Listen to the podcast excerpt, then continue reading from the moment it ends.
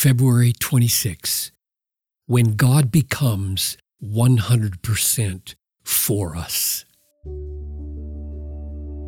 Among whom we all once lived in the passions of our flesh, carrying out the desires of the body and the mind, and were by nature children of wrath, like the rest of mankind. Ephesians 2 3. All of God's wrath, all the condemnation we deserve, was poured out on Jesus.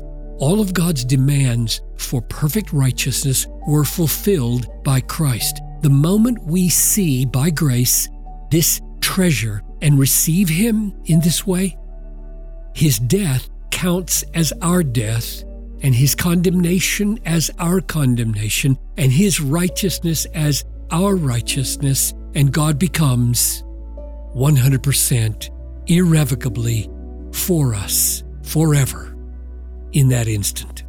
The question this leaves unanswered is Doesn't the Bible teach that in eternity, God set his favor on us in election? In other words, thoughtful people ask Did God only become 100% for us in the moment of faith and union with Christ and justification? Did he not become 100% for us in the act of election before the foundation of the world? Paul says in Ephesians 1 4 and 5, God chose us in Jesus before the foundation of the world that we should be holy and blameless before Him. In love, He predestined us for adoption to Himself as sons through Jesus Christ.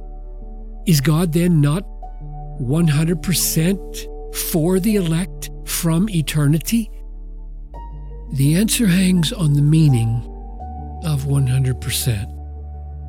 With the term 100%, I'm trying to preserve a biblical truth found in several passages of Scripture.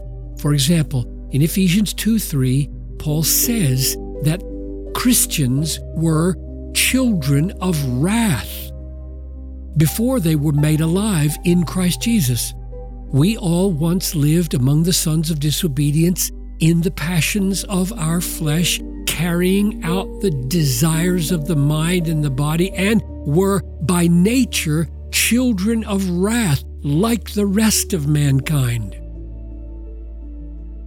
Paul is saying that before our new birth, before we were made alive together with Christ, God's wrath was on us.